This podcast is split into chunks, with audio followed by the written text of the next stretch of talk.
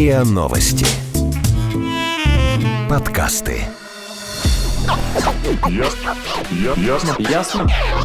По- по- пон- Понятно. Понятно. Это подкаст «Ясно-понятно». Здесь мы говорим о том, что нас беспокоит, бесит, интригует, кажется сложным и заставляет сомневаться. И пытаемся понять, что со всем этим делать. Это Лина и Ваня. Всем привет. Привет. Обычно в наших подкастах мы поднимаем какие-то глобальные философские темы, говорим про вечное. Да, мы говорим про собачек, кошечек.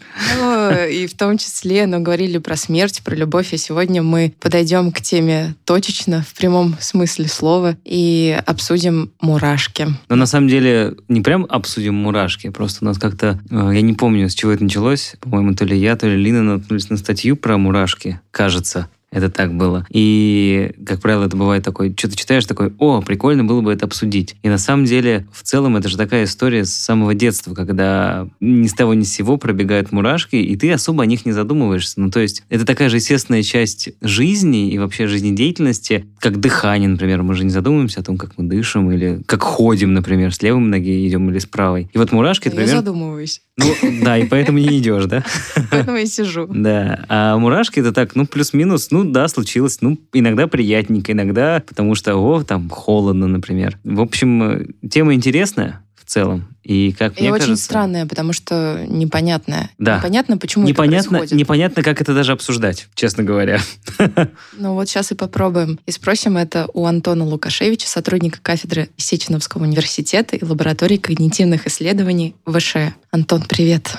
Доброго дня. Всем добрый день. Что такое мурашки? Ну, вообще, это очень хороший вопрос. Можно сказать, что «Мурашки» — это серия книг Орлстайна, Отлично. либо фильм э, с Джеком Блэком. Но на самом деле «Мурашки» — это то, что мы называем мурашками. Это огромный комплекс событий, которые происходят у нас в организме. Именно есть много синонимов. А Есть э, мурашки, гусиная кожа, дрожь, просто мышечная дрожь. А есть даже термин «кожный оргазм». Ого. который э, пытались как-то ввести. Я думаю, что я это сегодня еще упомяну, но потом, потом как-то вот не срослось. Но вообще мурашки каждый испытывал. Это что? Это поднятые волоски. Но на это как у руках. зверят. И пушистых. да, как, как у зверят, как у собачек, кошечек. Вот как раз-таки в тему предыдущих ваших обсуждений, мне кажется, можно обсудить и их. Но помимо вот этого факта поднятия волосков, это еще некое эмоциональное переживание. И этим оно, конечно, отличается вот от обычной гусиной кожи, которую мы все когда-либо испытывали при ознобе, когда например, бегали там зимой, вот как сейчас. Зимой под снегом, нам холодно, волосы поднимаются. Это такой атвистический Ну, механизм. Рудимент. Ну, Ну, то есть, да, ну, то есть получается, работает. мурашки от музыки и мурашки от температурных перепадов — это разные Да, мурашки. это принципиально разные вещи. Мгм. Хотя внешне, казалось бы, в общем-то, абсолютно идентичная история, да, просто вот поднимаются волоски. И вот здесь, опять же, это крайне интересная тема, но очень сложно обсуждаемая, я согласен с, с, э, Иваном полностью, потому что сложно, вот, э, как говорят, пинпоинт, да, то есть вот положить закладочку, вот определить, о чем мы все-таки говорим. Ага. Потому что ощущение вот этих мурашек или chills, да, вот как еще это иногда называют, они не всегда сопровождаются, например, пилоэрекцией или поднятием этих волосков. Да, иногда это совершенно какое-то внутреннее эмоциональное переживание. Поэтому можем ли говорить, что в сочетании с э, поднятием волосков, да, с гусиной кожей вот эти chills, эти мурашки, это одно и то же или нет? Мгм. И поэтому вот ученые до сих пор а занимаются этим, в общем-то, не так давно. То есть первое, что мне удалось найти, это середина 90-х годов исследования. Как раз А, ну, то есть совсем не Я так так давно. представляю, сидит ученый. Да, да. Займусь-ка я изучением мурашек. Ну, на самом деле это все растет из изучения эмоций. То есть вот мурашками занимаются люди, которые занимаются изучением эмоциональных состояний, а мурашки это как некое вот проявление внутренних переживаний, эмоциональных переживаний. А как их измеряют? Как можно измерить, я не знаю, опытным путем всю эту корреляцию? На самом деле, как ни странно, достаточно просто.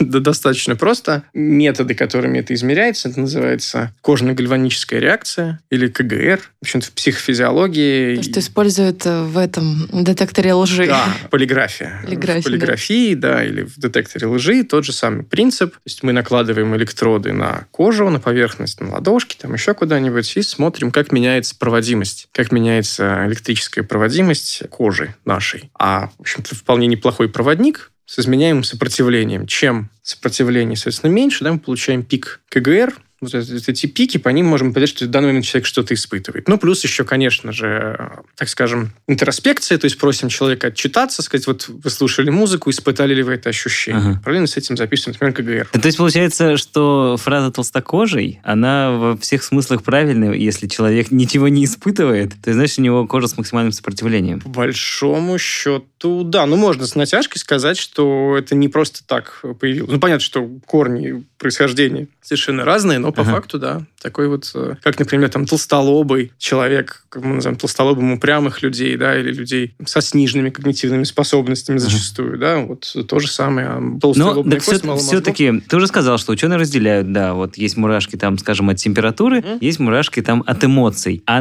с точки зрения изучения мурашек, это прям абсолютно две разные истории, как типа геометрия и алгебра, или все-таки там все равно какие-то же функции, они плюс-минус похожи? Да, значит, когда мы говорим про мурашки, э, вот эту про гусиную кожу или пилу, давайте вот разделять, что есть пилоэрекция, это механизм а, термогенеза, устаревший, да, у нас, как у вида, практически неиспользуемый. Это при снижении температуры активируются определенные отделы так называемой автономной нервной системы, или еще называют ее вегетативной, автономной, потому что она регулирует все эти функции, которые мы с вами сами регулировать не можем, да, диаметр зрачка, вот как раз-таки сердечный тонус, давление артериальное и, в частности, вот эти вот волоски Мгм. замечательные. И это одна история. Это механизм более-менее понятен, это производные мышечной дрожи, все. А вот э, когда э, происходят эмоциональные мурашки, опять же, как я сказал, не всегда они сопровождаются поднятием волосков, не всегда они сопровождаются пилоэрекцией. Чаще всего это именно внутреннее вот это состояние. И здесь мы говорим, да, смотрите-ка, раз этот феномен приводит к появлению поднятия волосков, все, мы будем часто сегодня это говорить, поднятие волосков, то, наверное, есть какой-то общий механизм. Да, значит, вскрывать следующий факт. Эмоции, переживание каких-то эмоций приводят к активации вот этой самой автономной нервной системы, Мгм. конкретно ее симпатического отдела, да? Когда мы с вами, не знаю, там, мерзнем или боимся, у нас с вами поднимается, поднимаются волосы дыбом, да, вот классическая фаза, учащается сердцебиение, очевидно, бледнеет кожа, со зрачками происходит логичное их расширение, у страха глаза велики. Все это вот этот комплекс вегетативных, так называемых, реакций в ответ на какое-то переживание. Будь то Мгм. эмоциональное, либо это внешний фактор типа холода. То есть, да, есть общий механизм. Но, когда мы мерзнем или боимся, все-таки мы испытываем совершенно другие ощущения. Да? Нет этого холодка, бегущего по спине вверх, либо, например, вниз. Вот. И здесь уже надо заглядывать в голову. Здесь Мгм. уже не обойтись нам только КГР. Здесь уже зачастую используют и функциональную магниторезонансную томографию, ФМРТ, когда мы можем смотреть активацию разных участков головного мозга. Можем использовать ЭЭГ, когда голову мажут э, неприятным липким гелем и накладывают Липучки э, вот эти, да. липучки или электроды. Они бывают разные, их бывает там 64, 128, сколько угодно. Крайне неприятно. Ну, такая длительная процедура, и голова потом очень-очень-очень-очень липкая. Вот. И смотреть, что же происходит в голове. Потому что ищем мы все-таки не механизм поднятия волосков, а именно вот этот вот эмоциональный компонент, да где же в голове, где же что заставляет нас испытывать именно это ощущение, которое иногда, да, сопровождается вот этим вот поднятием волосков. И какие отделы мозга обычно работают? А вот это очень хороший, на самом То есть, деле. грубо говоря, можно ли, можно ли сейчас э, взять, там, не знаю, мозг человека, ткнуть куда-нибудь э, иголкой, и у него там все эти волоски станут и будут стоять 5 минут? Да, но но если мы этого хотим добиться, а если мы этого хотим добиться, то исключительно поднятие волосков то, в принципе, да, Ага. это достаточно глубокие структуры. Это структура лимбической системы, которая связана с эмоциями. Там прилежащее ядро, например, пожалуйста. Ядра таламуса, которые связаны с эмоциями, со страхом, с агрессией. Вот просто вы туда вот ткнули, у вас весь комплекс реакций. Сердце бьется чаще, зрачки широкие, Мгм. волосы дыбом стоят. Но это не приведет нас к испытанию того самого кожного оргазма, да, вот Мгм. этого замечательного. Кстати, я вспомнил термин, который нам может пригодиться, чтобы не каждый раз, э, чтобы не произносить слово оргазм там 60 раз за час.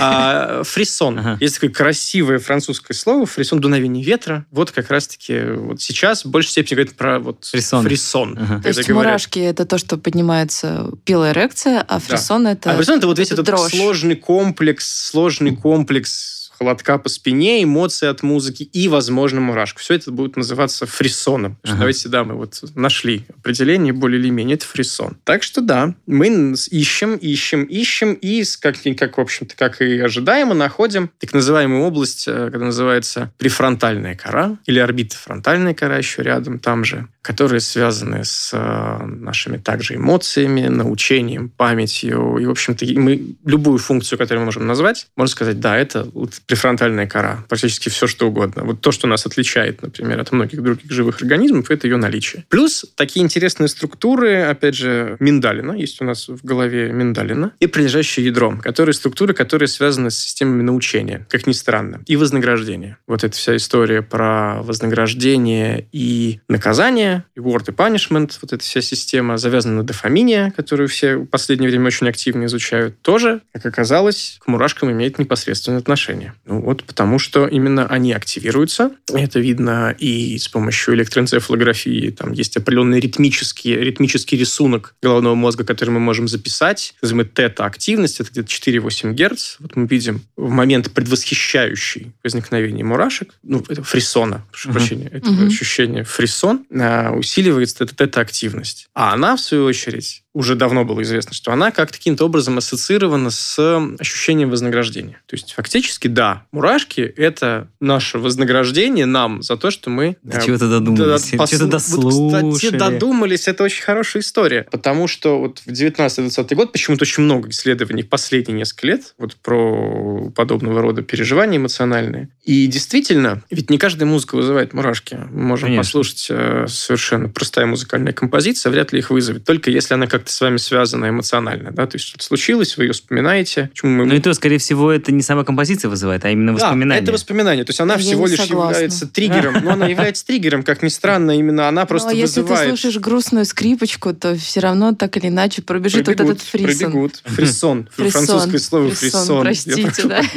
Это побочный эффект работы со студентами, постоянно э, поправлять. Фрисон, я сказал. Поправлять э, с появлением палки очень хорошо стимулировать к научению. Да, ну, когда мы говорим все-таки про память и эмоции, мы вот заходим на эту территорию, где это является триггером для ощущения какой-то эмоции. Потому что наши воспоминания, они, конечно, эмоционально окрашены. Это такой ну вот. вот ты сказал, что фрисоны — это все-таки система награждения, вознаграждения. Ну, то есть, но когда я вспоминаю какую-то историю, и мне, например, приятно, и у меня пробегает мурашки, это тоже я вознаградил да. себя, получается? Да, фактически да. А если ты то, что я вспомнил? Или вот как, как здесь это? Смотрите, когда мы говорим, именно вот если мы говорим точно про музыку, то есть что это такое? Люди стремятся к средним мелодиям. Вообще у нас многое стремится к среднему, и в том числе э, люди любят музыку средней сложности. То есть очень сложно восхищаться, ну, то есть как, можно и с развитием. Ну, там, понятно, до Баха надо расти, бэкграунда. Конечно. Да, то есть какая-нибудь амелодичная или атональная музыка, да, на середине 20 века, это сложно. Это, скорее всего, большинство людей вызовет отторжение, да, при этом а, простой бит, на 4 четвертых, тоже не вызовет экстаза. Только если он сопровождается, не знаю, там, гром, очень громкой музыкой, да, которая будет добавлять. Текстом каким-нибудь. Или проникновенным текстом, да, или с какой-то семантической нагрузкой, или громкой музыкой, или окружением. А вот э, чисто музыкальное удовольствие, да, люди стараются, в общем, любят получать от средних, средней сложности мелодии. Что это такое? Что такое мелодия средней сложности? Это когда тема развивается и меняется, но развивается условно предсказуемо. Mm-hmm. И почему активирует система вознаграждения? Вы ожидаете какого-то момента и фактически догадываетесь, ага. что произойдет. Ваш Обалдеть. мозг фактически решил, что понял, как будет развиваться а эта ты не понял, тема. что твой мозг решил. То есть для него... И вот эти мурашки, это фактически что? Это выделение дофамина, дальше запуск активности опиоидных структур внутри в нашем головном мозге, потому что блокаторы, например, вот пятных рецепторов, опиоидных рецепторов, типа налоксона, которые используются для лечения передозировки э, опиатами экзогенными, снижает возникновение мурашек немножко, как ни странно, да, вот мы блокируем опиоидную систему эндогенную, которая непосредственно дает нам ощущение удовольствия, mm-hmm. и мурашки не возникают. Или, например, даем э, пациентам или контрольной группе вещество, которое является прекурсором, ну, то есть предшественником дофамина, эльдопа, который параллельно используется для лечения болезни Паркинсона, но это вообще отдельная история. Ну, тот самый дофамин. Mm-hmm. Каким-то образом повышаем уровень дофамина. Количество мурашек вырастает. То есть, видите, это такая доста... ну, достаточно простая нейрохимия, да, mm-hmm. которую мы можем вот разложить. Ну, если это дофамин, то это, скорее, система вознаграждения. То есть наш мозг вознаграждает нас за Ну, интересно, как, каким образом, э, ладно, там, там, ну, первые пару раз, окей, но некоторые же композиции, они же продолжают он вознаграждает да, и вознаграждает. Включается память Память, память. Мы любим, А. мы любим повторять действия, которые доставляли нам удовольствие. Мгм. Как будто бы некоторые вещи все равно остаются приятными, как если даже делать их, там, не знаю, в течение всей жизни. да. Мгм. Чистить зубы, например, не знаю, расчесывать голову, ну что угодно. Мы же делаем это каждый раз, и Ага. каждый раз нам хорошо. Вот то же самое и здесь. Поэтому это не надоедает. Мозгу вообще мало что надоедает. Он очень, очень, он очень, что приносит удовольствие. очень цепляется за вещи, которые доставляют если нам мы, удовольствие. ладно, да. там с музыкой там все плюс-минус понятно, потому что, ну, ее мы слушаем часто, и с ней как-то... Ничего не понятно на самом Ладно, деле. Но, э, грубо говоря, есть ли какой-то ответ, почему у нас какие-то банальные вещи формата изменения температуры и вещи каких-то эмоциональных переживаний, они вызывают похожие реакции визуально? Там, скажем ли, есть ли в этом связь, например, потому что это какая-то защитная реакция организма еще там с каких-то дальних веков, например? Или это все просто, ну так, я не думаю, что же есть совпадение там. Ну, совпало так. Ну, тут надо просто разграничить, да. Понятно, что музыка, скорее всего, восприятие музыки как таковой имеет эволюционные корни. То есть не просто так. Да, не просто так у нас есть, что и восприятие музыки отличается от восприятия обычной речи, обычных звуков и шума, да, системы, которые в головном мозге отвечают за восприятие музыки, и мелодии отличаются от просто вот обычной речи. Это э, совершенно другая история. А вот про схожесть реакций, это, как ни странно, это не... У нас не так много, опять же, если мы все-таки переходим, да, вот на... Не так много параметров, которые организм может поменять Мгм. в ответ на какие-то стимулы. Вот у нас есть сердцебиение, да, артериальное давление, тонус сосудов, и все это находится... Набор определенный. Конечно. Особо Это и называется психофизиологические реакции, да, то есть то, что мы можем измерить. Они, с одной стороны, чисто физиологические и управляются вроде сами по себе, могут меняться в зависимости от внешних стимулов там, живой неживой природы, ну, там, холод, жара, боль и так далее, прикосновения, а могут реализовываться за счет эндогенных механизмов эмоциональных. Потому что инструментов не так много. Вот есть у нас автономная нервная система, которая управляет всеми нашими внутренними органами. Так или иначе, она является результатом. Да? А что вызвало, что было причиной этого результата? Ну вот либо эндогенные да, какие-то эмоции, либо воспоминания, которые тоже запускает набор каких-то эмоциональных реакций и физиологических, либо внешний стимул, раздражение, холод и прочее.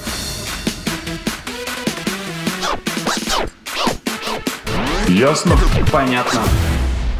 Вот, например, если у человека идут мурашки, ну, скажем так, когда кто-то до тебя дотронулся, и у тебя побежали мурашки. Предположим, что это там формат там какого-то возбуждения. То есть это а, тоже относится к системе мурашек там же, где... Эмоциональных. И- или это там же, где температура. И- Все вместе. Все вместе. Особенно, если вы говорите, что это как-то там, это, что это а, некое интимное прикосновение, да, не в метро вас э, кто-то тол- тол- толкнул. да.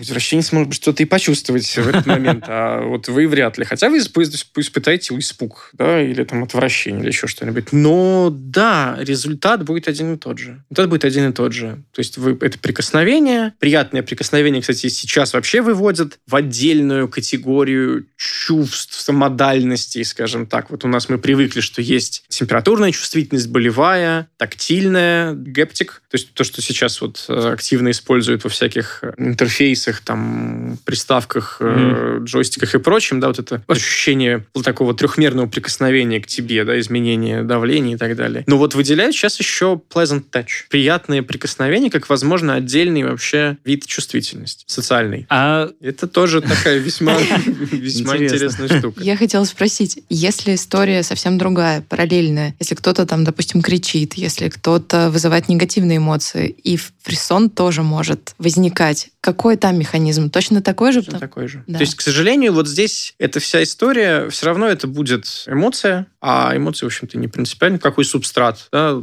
Одни и те же структуры, и просто в результате... Ну, они вообще не очень такие вот сложные в этом плане. А Всё есть у нас э, какой-то просто- список эмоций, которые точно вызывают фрисон? Э, Не составляли? Нет, я не видел. Я видел только список композиций музыки. Ну вот э, это вот... Ой, а давайте про него как раз и поговорим. Ну вот, это, во-первых, во-первых, есть вот из свежего, да, но не только же. Есть много исследований. Вообще, на самом деле, мы еще есть у меня еще пару исследований, о которых можно поговорить. Это весьма интересно. Ну, про список, да, вот, вот, кстати, кстати, да. Да, есть у нас здесь э, в сценарии целый список композиций, которые использовали ученые Восточного Вашингтона, и они включали своим экспериментуемым несколько композиций, в том числе и Баха «Страсти по Иоанну», и концерт для фортепиано Шопена, вот. А мы послушаем сейчас Ханса Циммера, композиции из «Кунг-фу панды». Может быть, Хм. все помнят эту финальную сцену, где умирает учитель. Так ничего и не сделав.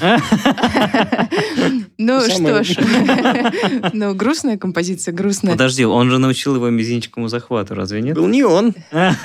Не, А кто его? Я не помню этот момент. Я помню, что он... Но там есть цепочка научения. Панду научила лиса. А лису А. Он э, научил на него, точно. его смотреть на мир так. Есть пельмешки, точно. Момо. Короче говоря. Вот, и, собственно, ученые предлагают послушать две минуты этого произведения. Если появился фриссон, значит, вы человек такой открытый к новому, любите природу, искусство и так далее, и так далее. Если все-таки он не появился, этот фрисон, то, значит, наверное, вы Не ну, любите природу и искусство. такой что э, срочно, срочно все человек. Срочно запускаем мурашки.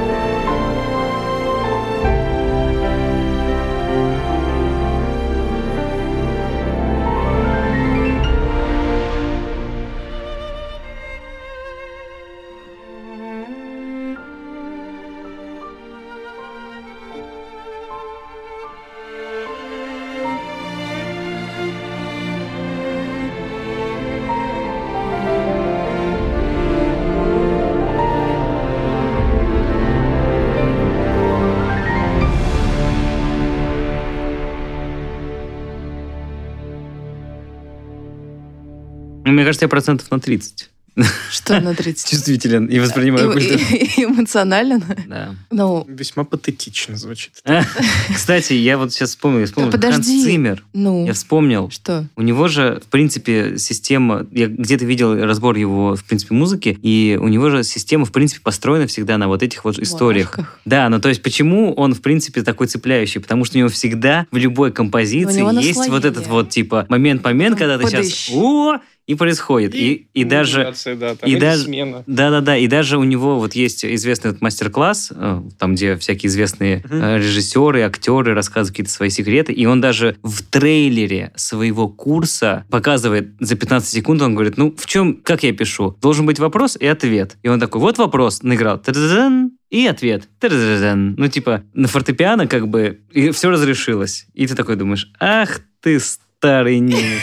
Вы- ты знаешь. только что разложили вообще основу композиции. Мурашечные м- Вообще музыки. композиции, музыкальной им- импровизации той же, например, музыкальной. Вся музыкальная импровизация построена на, на вопросе и ответе. Там блюзовая, джазовая импровизация. Это все вопрос-ответ. Так что да, это все так. Но а так и это, работает музыка. а это действительно так, что если, допустим, кто-то вот сейчас из наших слушателей не почувствовал фрисон, то наверняка у него не такое сильное воображение, не такая высокая креативность и эмоциональность, как Если у людей, которые прав- почувствовали фрисон. Напомню, что это за исследование, потому что оно попадалось мне на глаза. Если оно, по-моему, если оно действительно свежее, что-нибудь вот из 2020 года, то там вообще же немножко э, обратная история. Мы берем людей и сначала прогоняем их через опросник Big Five, так называемый большая пятерка. Это большой личностный опросник, вали- валидный, валидизированный, психологический, который раскрывает вот такие персональные особенности, личностные особенности. В том числе там есть такая шкала открытости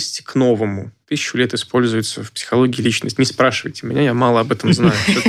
Ну, ну, знаю, некой такой вот базис. И потом, потом они заставляли людей слушать композиции, которые отобраны, обычно отбирают для таких исследований, как я понимаю, композиции на независимой выборке, их прогоняют, и чтобы уровень возникновения вот, э, фрисона или какого-то эмоционального отклика был достаточно высокий. И потом их отдают испытуемым. Знаешь, они искали корреляцию между вот этой открытостью, высокими показателями открытости к новому опыту, открытости к новому. Очень, очень размытая формулировка на самом деле. И вот частотой возникновения фрисона. Ну и вот какую-то корреляцию они нашли. Формально, да, ну то есть статистически, да, ну прям сказать, что вот если в обратную сторону, это очень тяжело сказать, да, то есть мы вот, да, корреляция найдена, но она как достаточно или необходима, да, и где достаточно ли испытывать фрисон, чтобы сказать достоверно, что человек точно открыт новому. Или все-таки люди, которые с показателями, вот журналисты очень любят часто там брать исследования научные такие, вот смотрите, тут же прям написано, что черным по белому открытый мир. Ну, на самом деле, вот есть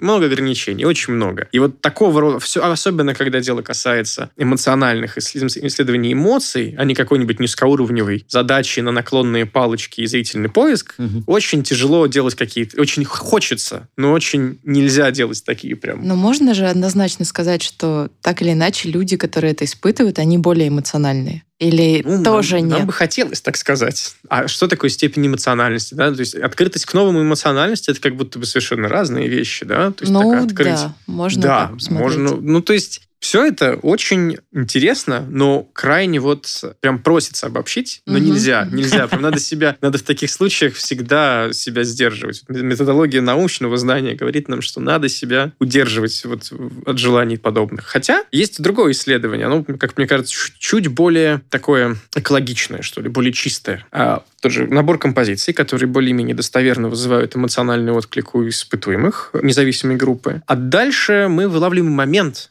который позволяет этот фрисон испытать. То есть находим кусочек, ставим метку. Вот в, этом, в этой точке человек испытывает фрисон. Так все композиции разбираем. А дальше даем еще одной группе испытуемых. Даем им слушать целиковые композиции кому-то. Кому-то с вырезанным куском. Типа без него? Да. Ага. А, и смотрим на ответ. Что у нас в итоге получится. Будет у нас, э, во-первых, по интроспекции, да, по ощущениям фрисона. Во-вторых, по КГР. Вот по той самой кожно-глинической реакции вы не поверите, но да, кусочек, вырезанный кусочек. Как раз вызывал те самые Вышибает, э, то есть все, не, без него не работает. Ух ты. Да, без него не работает. И это как раз обычно был кусочек с модуляцией, угу. либо с каким-то максимально патетическим переходом, либо вот скрипка стартует, либо смена мелодии. Вот все, мы убираем. Даже если ритмическая структура композиции при этом теряется, в принципе, люди не испытывают этого сильно негативных эмоций, он как бы незаметно исчезает, и все. Вот, вот это прям... Отсюда, кстати, можно напрашивается вывод. Ученые нашли, ученые нашли музыку, то есть как манипулировать людьми с помощью музыки. Ну, а вы только что описали, как это сделать. Ханс Зиммер.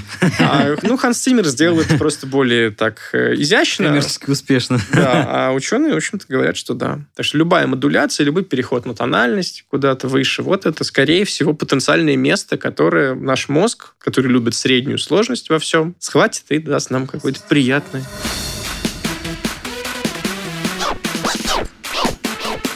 Ясно? Понятно. А со стихами, с фильмами? Есть это... какие-то исследования про это? Про стихи и фильмы. Значит, смотрите, то те же самые мурашки, картины, ну, то есть приятные какие-то изображения, да, то же самое. Это, это еще более зыбкая почва, на самом деле, с зрительными стимулами, что ученые достаточно неплохо оперируют вот с теми самыми наклонными палочками, кружочками и прочим, прочим стимульным материалом. Но как только мы переходим на вот эти вот уровни объектов реального мира каких-то, это становится достаточно сложно. И в 90-е такой исследователь Сэмер Зеки, его звали, он поднял целый пласт, еще создал новое направление нейроэстетика.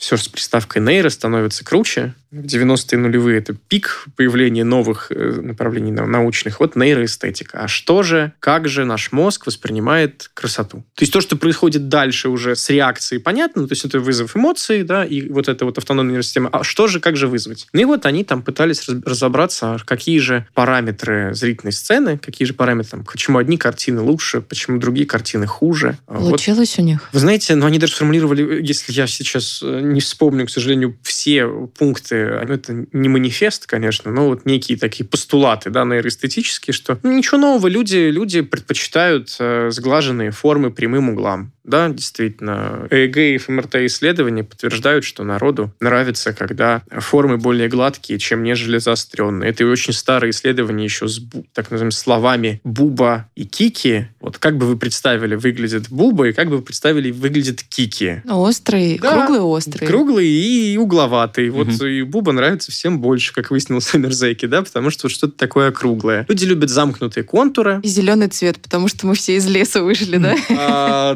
и зеленый. Зеленый легче всего, больше, если мы вот возьмем, займемся выяснением, а как у нас периферическое зрение вообще дифференцируется ли по цветам, выясним, что зеленый виден лучше всего в периферии. Ну да, вот, вот как-то очень тяжело искать какие-то прорывы в такого рода областях, потому что изучать их крайне тяжело, именно вот достоверно и валидно. В итоге все равно мы будем накладываться, ну, как-то вот что-то что-то находить, но всегда будем ограничены, чтобы сказать все, все, мы точно нашли, что вот Брейгель достоверно топ, а, например, не знаю, там, Полок это не вызовет, не вызовет. Я хочу видеть, потому что жизнь раскладывается совершенно иначе. Кто-то искренне испытывает э, фрисон, слушая, не знаю, композиции из фильмов ужасов, саундтреки, да, для кого-то это совершенно непереносимая музыка. Но то, что корреляция есть определенная, да, мы можем сказать, возвращаясь, закольцовывая к, открытым, к открытости опыта и эмоциональности. Есть люди, которые вообще этого не испытывают. А есть такие, да? Есть такие люди, сути, да. Без патологии очень хорошая модель для изучения любой функции головного мозга – это найти человека с какой-нибудь патологией. Желательно небольшой и точечной, чтобы она выключала какую-нибудь одну функцию. И все. Ну вот, есть люди с э, амузией. Это вот то самое слово, которое характеризует людей, которые... Не понимают и не слышат музыку, да. То есть для то них... есть они вообще не воспринимают, просто какой-то звук. Да. Ужас. Да. Или амелодия, амузия, да, есть такие... Это очень редко, очень редкая история. И обычно, если такие пациенты находятся, неврологи на этом делают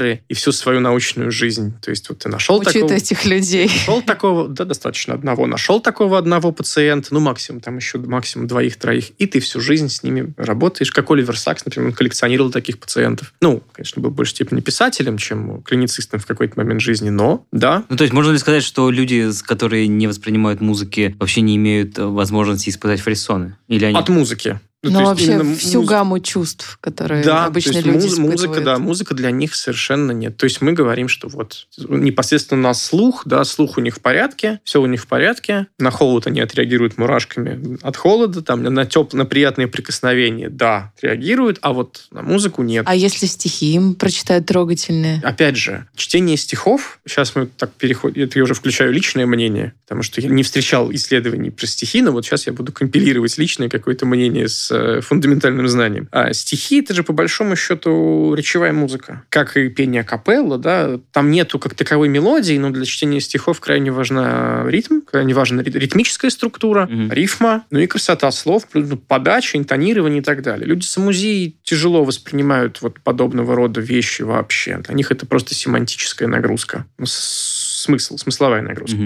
И ну. если эти слова могут вызвать эмоциональный ответ, да, конечно. Но подача, форма, да, сразу выпадает, к сожалению. Это вообще достаточно тяжелая история. Пациенты с депрессией, например, тоже очевидно меньше склонны испытывать э, подобного рода феномены, ну, за счет той самой ангидонии, да, один из симптомов депрессии – это ангидония, неспособность к испытанию удовольствия. И мы уже выяснили, что фрисон – это, в общем-то, работа с тем вознаграждения и удовольствия. Если у вас не работают нужные нейромедиаторы, не ожидайте, что этот мозг будет способен кайфовать от музыки вот в таком... Интересно, то есть это по факту можно даже лично на себе проверять какие-то такие вещи через это. Ну, то есть, вы резко испытывали, испытывали, потом перестали, да. повод задуматься. Ага. Да, так что это действительно как-то вот так. Интересно. Все такого рода вещи, да, они вот будут, опять же, за счет того, что механизмов каких-то проявлений у нас не так много. Если что-то ломается, да, мы, в общем, сразу... Есть какое-то практическое применение вот этих знаний, которые вы собрали вместе все с 90-х?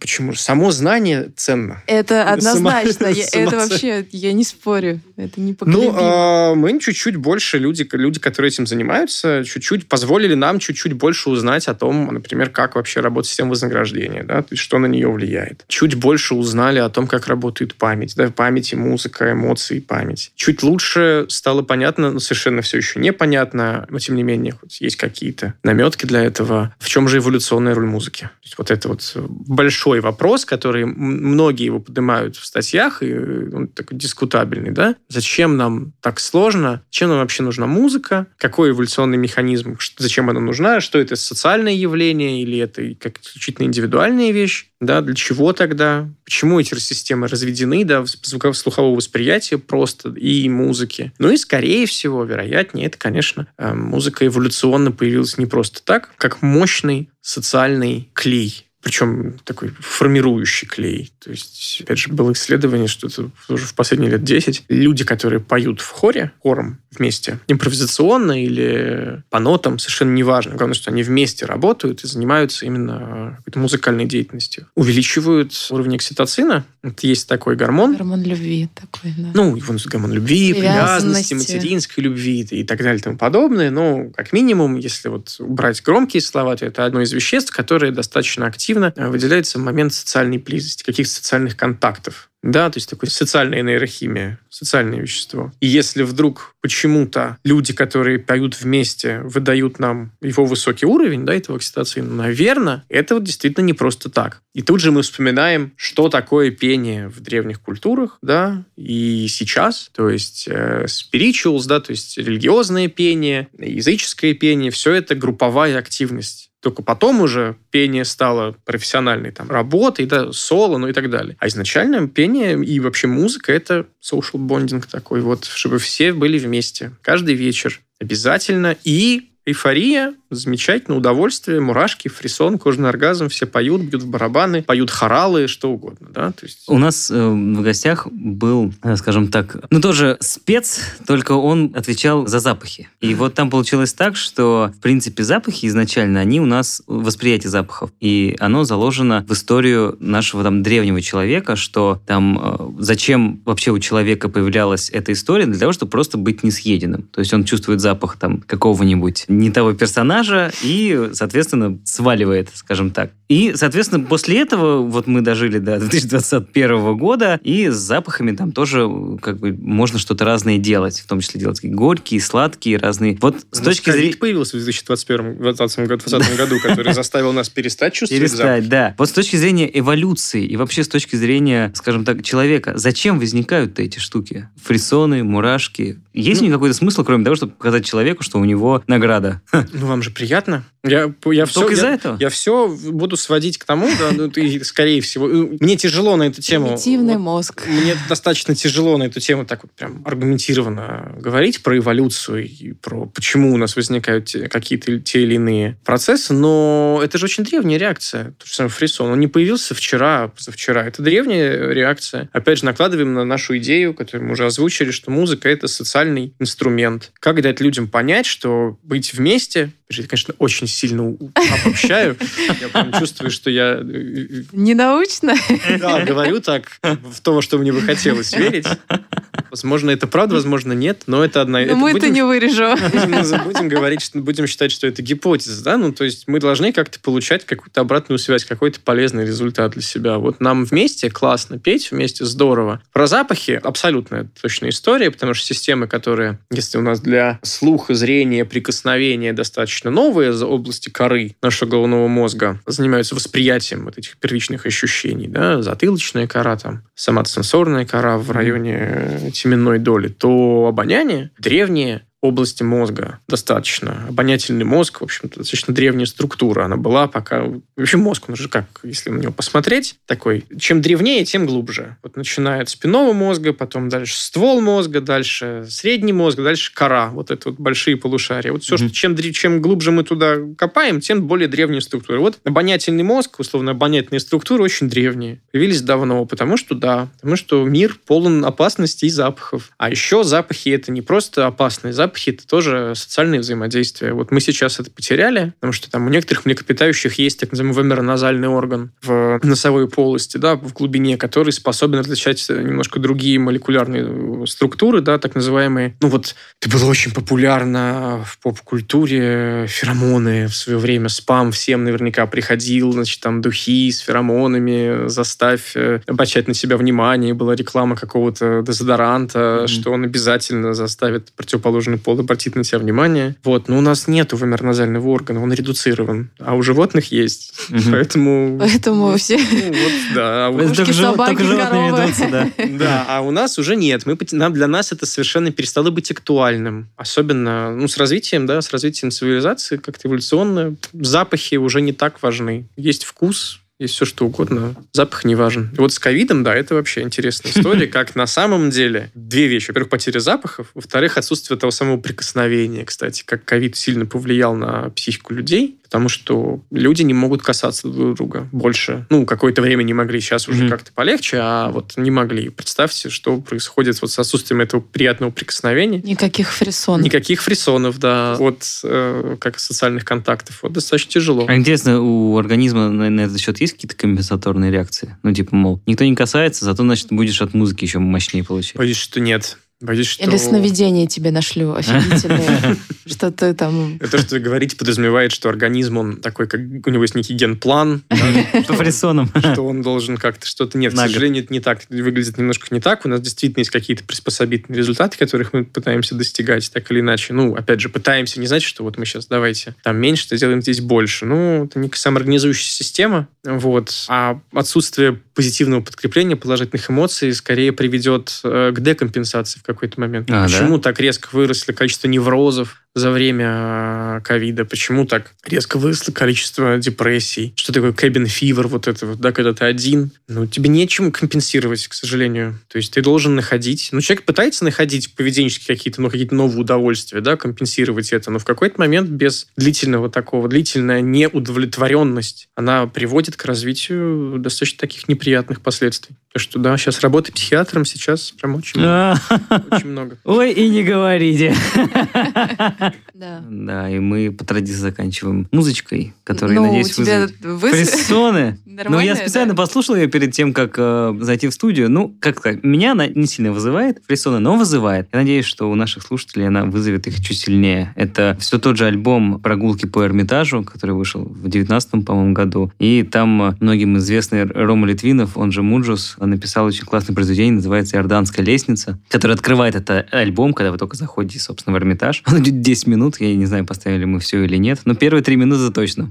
Вот, классный трек. Спасибо большое, Антон. Это Антон Лукашевич, сотрудник кафедры нормальной физиологии Сеченовского университета и лаборатории когнитивных исследований ВШЭ. Спасибо вам. Спасибо. Было очень приятно. Взаимно. А это Лина и Ваня и подкаст «Ясно-понятно». Всем пока. Пока.